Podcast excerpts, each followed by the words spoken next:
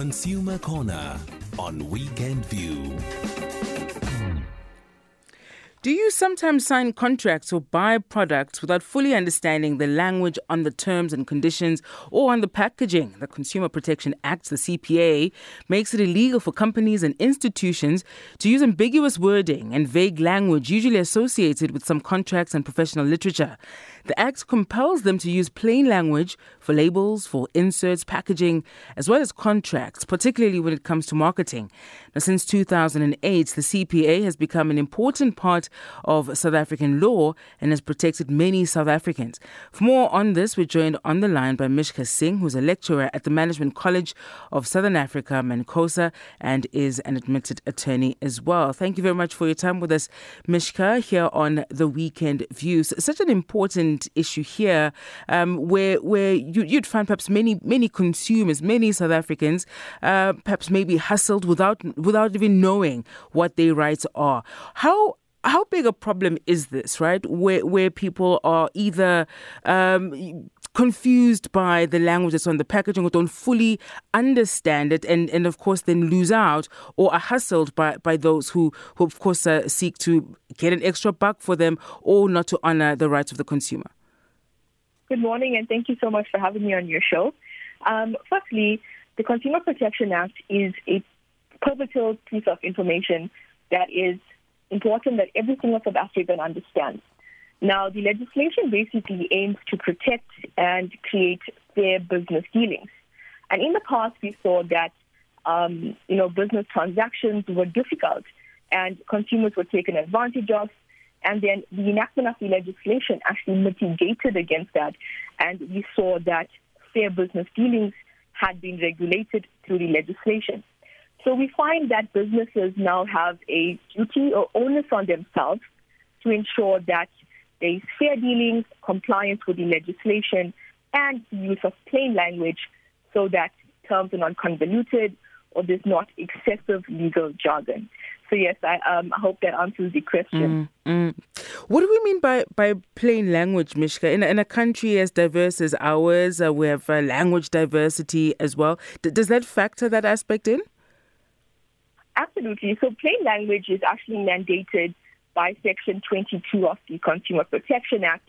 And it simply means that the ordinary consumer with average literacy skills should be able to understand the document or the contract with minimal uh, legal advices mm. or basically just to understand it at the first instance. Now, this applies to notices, documents, and visual representations. And it is important that we understand that businesses have a duty on themselves to reevaluate their documents and to ensure compliance with this. So the ordinary person can actually have fair business dealings. I, I was. Uh, I'm glad you mentioned that point. It's exactly where I wanted to go next. Uh, to to ask whether it is the duty of these these companies, these institutions, to draw attention to to any particular aspect of the contract or the agreement mm-hmm. that may be ambiguous, so that it's easily understood, and ensuring that it is in fact understood by the consumer.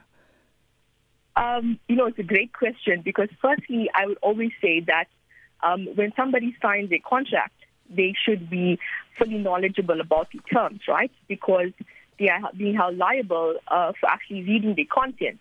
However, the Act has been quite transformational in the sense that, um, you know, the duty of the company is to ensure that plain and under, understandable language is actually used.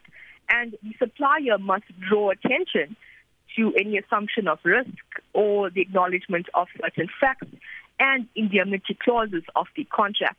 So yes, indeed, um, these businesses have a duty on themselves to actually explain the facts of the contract and any ambiguous terms, or else they basically uh, open the floodgates, I would say, to legal uh, disputes or basically being accountable for their actions. Mm-hmm.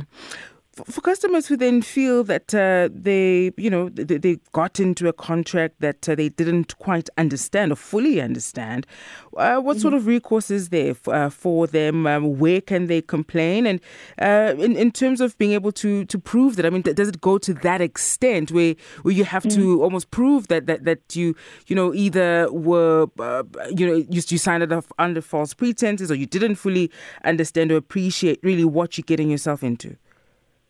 No, absolutely. So I always say um, it's, it's, it's great to act in good faith and to first address the concern with the supplier and you know, request that they rectify it accordingly um, and, you know, try to mitigate the, the circumstances uh, based on the fact that there is a dispute that has arisen. Now, if that fails um, and, you know, there's written documentation and a reference number for that dispute, I would then say that the consumer should keep all records of the complaints and the appropriate references and then go to the appropriate ombud or the National Consumer Commission, which is the primary regulator of consumer business uh, relations in South Africa, to then go and expedite the matter in order to get relief from these bodies who have the power or mandate to effectively dispense with these disputes. And the penalty for the companies who, who do not adhere to the regulations of the of the CPA? Uh, the penalty is quite severe. Now, there could be fines or hefty penalties, which is obviously dependent on the National Consumer Commission or the or the Ombud, who basically will decide the severity of the case. But let me say to you that the fine or the hefty penalty could be administrative in nature and actually severely impact business transactions and also, um, you know, it comes with undoubtedly the risk of reputational damage. So there is, there are rather severe consequences for non-compliance, which the National Consumer Commission would decide on an appropriate case-by-case basis. Mm-hmm. But it, of course, has been uh, drafted in the legislation for the appropriate sanction to be imposed.